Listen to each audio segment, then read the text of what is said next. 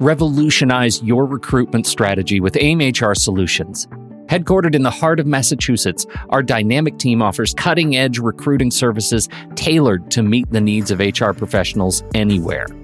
Say goodbye to the endless cycle of candidate searches. Let our seasoned experts streamline the process for you. With a deep understanding of industry trends and a vast network, we're here to connect you with top tier talent. Explore the possibilities of our recruitment services at aimhrsolutions.com. Hi, everybody. Welcome to Human Solutions. I'm Pete Wright. The impetus for remote work has shifted considerably since the pandemic's start. According to the U.S. Census Bureau, the number of people primarily working from home has tripled between 2019 and 2021. In this episode, Mark Millett, Director of HR from AIM Mutual, and Kyle Pardo, EVP of AIM HR Solutions, will uncover how the workplace has transformed post COVID and why the ergonomics of your remote workers should be top of mind.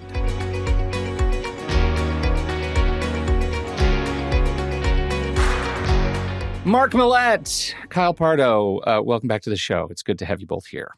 Thanks, Pete. Happy to be here. Great to be here. Mark, you're a first timer. It's good to have you on Human Solutions. So glad to to be able to tap your expertise today. But before we get started, just to set a foundation for this conversation, what is AIM Mutual and why do you matter to this conversation? How's that? How's that? that That's a, a great start. That's a great start. so, AIM Mutual Insurance Companies, we're a workers' compensation insurance carrier. So, we provide workers' compensation to businesses throughout New England uh, to protect their employees in the event of, of workplace accidents. Very straightforward. Right. And I have to imagine that that function of a Mutual has changed fairly dramatically when people are no longer actually working in the workplace. Uh, absolutely. Very, it's very different, right? Especially from our standpoint. Um, I can tell you pre-pandemic, we had probably about 130 employees in our building, uh, and and and about 40 were already what we call, it's interesting what we called field employees because that was their job. They were out on the road. Um, and now that to to your point about the numbers that's kind of almost inverted right? Now we have about 40 or 50 60 people in the building on any given day and everyone else is now what we call a remote worker right? So we've actually changed the term from field employee to remote worker. So that's kind of a that's kind of a big change too just the terminology is different well, I think I actually just saw a tumbleweed blow by behind you yeah. uh, on your Zoom call. It is it's very very different. So, uh, uh, uh Kyle, what what are you seeing in terms of how organizations are adapting from the perspective of HR during and now post COVID?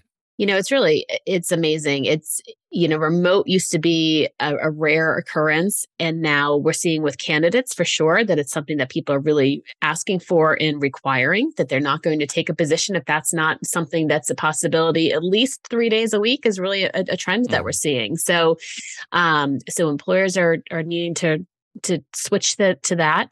Um but we're seeing it with workplaces. You know culture is a little bit different. There are people that that you've never met in person, that you've always worked with remotely, and you've never uh, interacted in an in an in person environment. So it's changed how managers respond to their employees. It's changed the physical look of offices. It's changed the schedule. Uh, so it's really the ben- employee benefits. So every area. We weren't even considering remote work before March of 2020, right? We we had again we had our field employees, but other than that, we weren't even thinking about it and all of a sudden it, it can work. It works for us and now it's almost to kyle's point it's almost the expectation.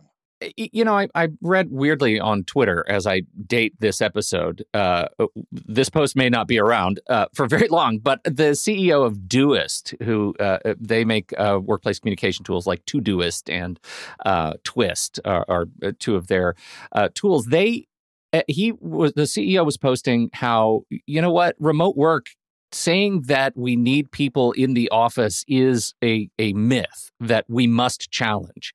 That remote work is not only possible, but their example going on decades of working together as a completely remote organization. They've never been together and it works. Uh, and, and so I wonder if you could at least test that theory with your experience, that hypothesis with your experience, that that having to be like the the uh, uh, synchronicity of water cooler conversations is is a functional imperative to work that we have to be in the same place at the same time.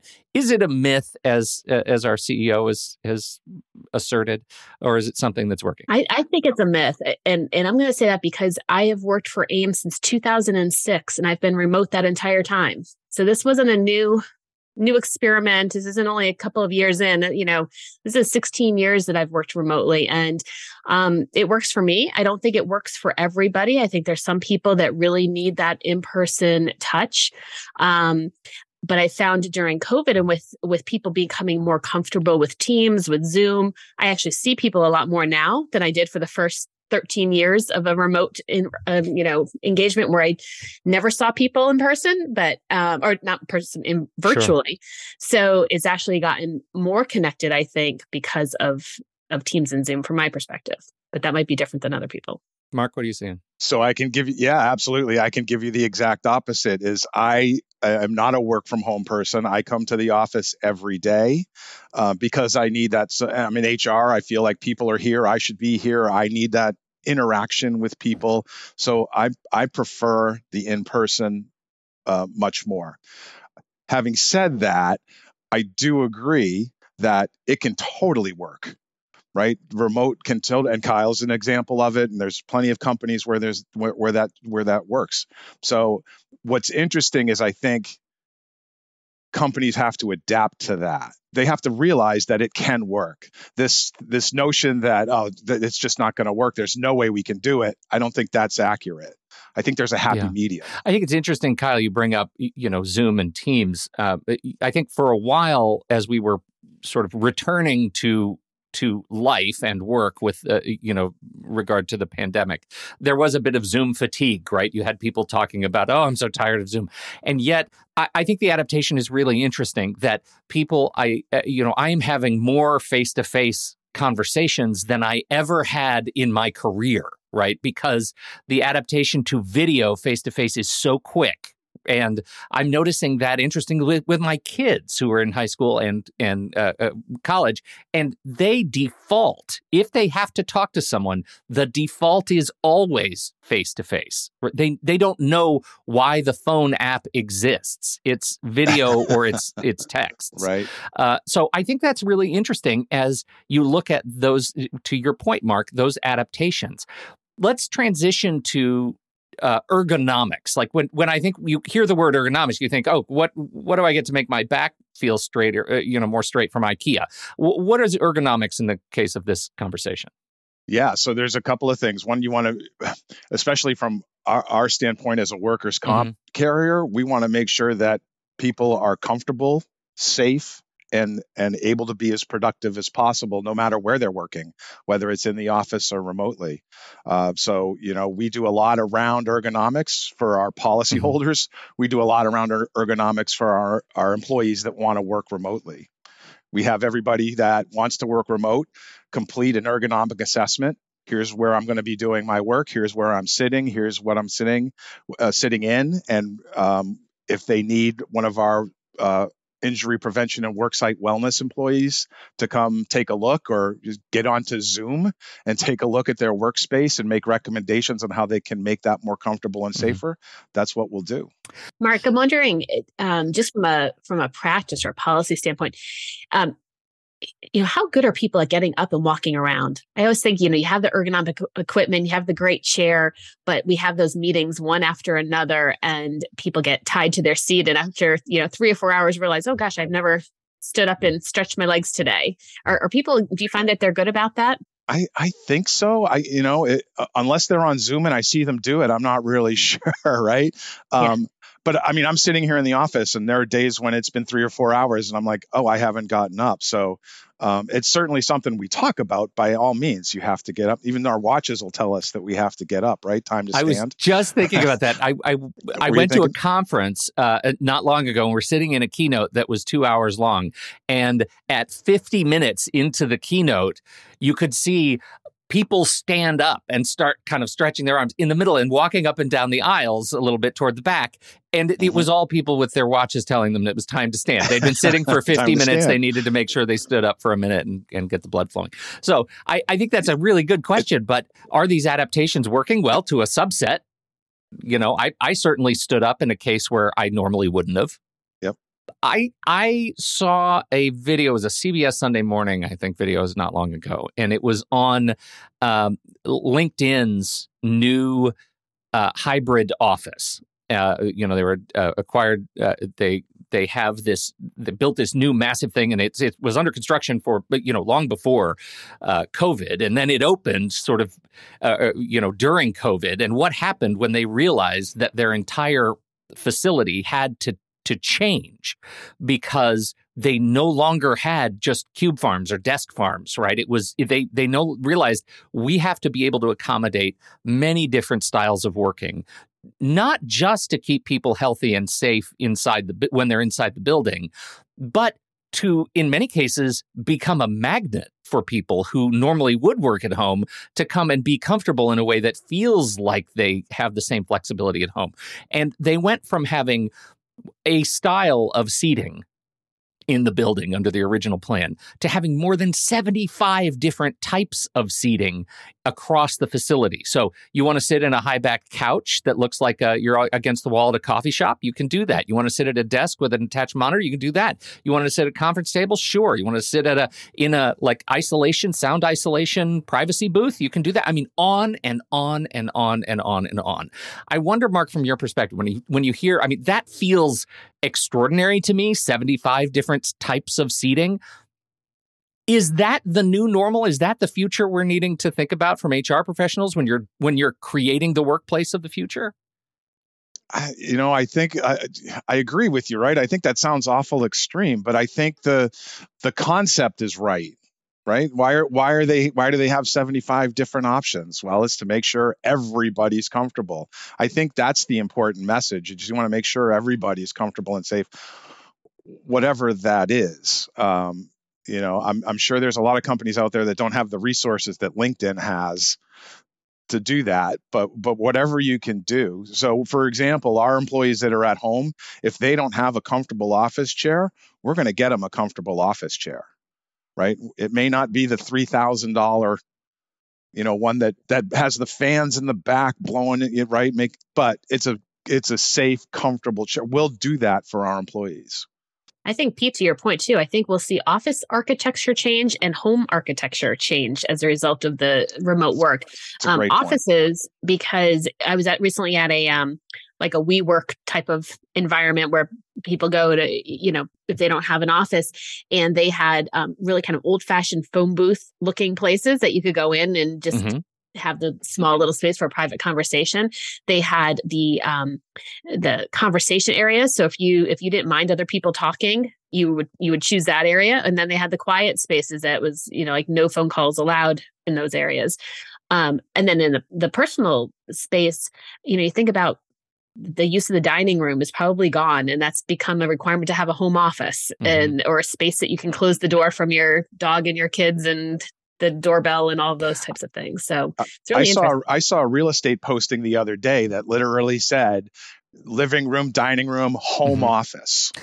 Right. So yeah, I totally I, agree with Kyle I wish I had statistics, but just, you know, thanks to my rigorous empirical research, I I think Tuff Shed is blowing up right now because the number of people just in our local neighborhood that are buying attached sheds and long extension cords, right? Insulated, single purpose, bespoke offices that are in their backyard, something that they can go into and get away from the sound of the kids running around and like that the right. the the displacement what seems like an artifact of the pandemic and now we're professionalizing homework and uh, that that feels it feels like it's a the pendulum is swinging in such a way that it's going to be hard to see it swing back. I that's why I like this LinkedIn example because it's demonstrating just how hard workplaces are recognizing they have to work to keep people attached to facilities if that's important to them, if that's an ideological present. Absolutely. So we well we use this story for those folks that are building their sheds to get away from the kids and the dogs. That was that's what we tell our folks. So like, do you need a day to get ready to w- away from the kids and dogs? Come to work. come on into the come on into the office. We, we, exactly. that would exactly. be a sales pitch. It's your work away from home. that's right. I was just going to say, and we've had we've had a lot of that. We've had people that uh, haven't come to the office for two years because of the pandemic and now they're it's okay that they come back to the office and they're like oh my god i can do this one yeah. day a week it's great it's good to see people it's good to get away from the kids and the dog yeah. and um, it, it seems to work it feels like it's introducing a lot more complication in terms of tracking. You just said we're going to buy you a chair at home. Uh, I yep, I assume right. it yep. extends too far beyond the chair. How do you? Eh, let's talk Correct. about tracking uh, around yeah. equipment first. Like, how? What are you seeing? What are you looking at? During the pandemic, in fact, we wrote a workplace remote workplace policy, and in that policy, it says if you want to work remotely, we're going to provide you with this basic equipment: monitors, keyboards, mouse, right? Mm-hmm. And um, what's great is our IT department is involved in that, and so they track all of the equipment you know this person has mm-hmm. two monitors this person has one monitor this person has an office chair this person doesn't so um, we have people that actually they do they track all of that and uh, if a, if an employee is going to uh, be leaving the company we know ahead of time and we and we set up ahead of the exit interview which we might do by zoom by the way right um, that we're going to need to get that equipment back um, okay.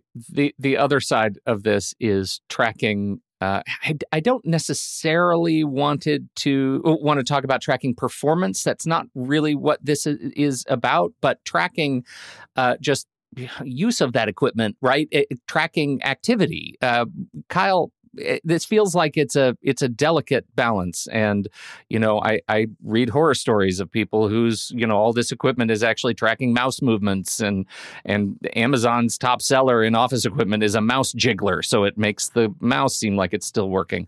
What what's your what's your perspective on all of this? Any equipment that your employer provides for you is owned by the company. And so it, you, they do have the ability to track you know what your what websites you're using how frequently you're on your computer what your activity is all of that.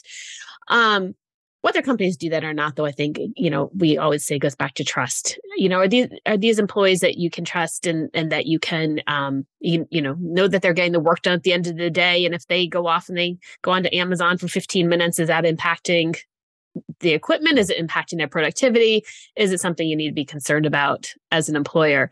Um, but I do think it's important for employees to know that it it is in the employee's right to be able to track that because it is in, in company owned equipment. So it's a it's a delicate balance there. There, there was a, a trend a while ago. I'm going to say you know 15 years ago, but I, uh, maybe when the iPhone came out, I think that was part of it, right? That that drove this. A lot of people, nerds in particular, wanted to use their own phone, so companies had to write BYOD, bring your own device policies, right? And and I know I was a, a recip- grateful recipient of that policy myself. I was allowed to use my a a, a Mac that that I have for design work in a Windows organization because I brought my own, and they were okay. I signed an agreement that said this is mine. They they couldn't write.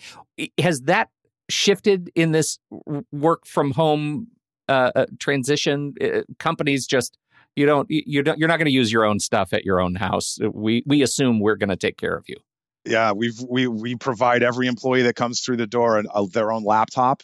Um, if their job requires it, we give them a company cell phone. So definitely, um, you know, I I, it, I don't want to go down a rabbit mm-hmm. hole with it, but there's a whole IT security piece, mm-hmm. right? People using their own device can lead to very uh, compromising situations with with uh, you know uh, malware sure. and and all of that stuff. So um, I think that's part of the, the conversation too.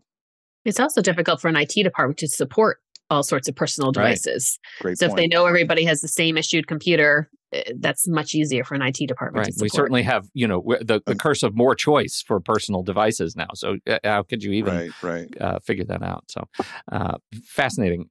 And the evolution of technology in, uh, itself is just, you know, companies are doing that. Yeah.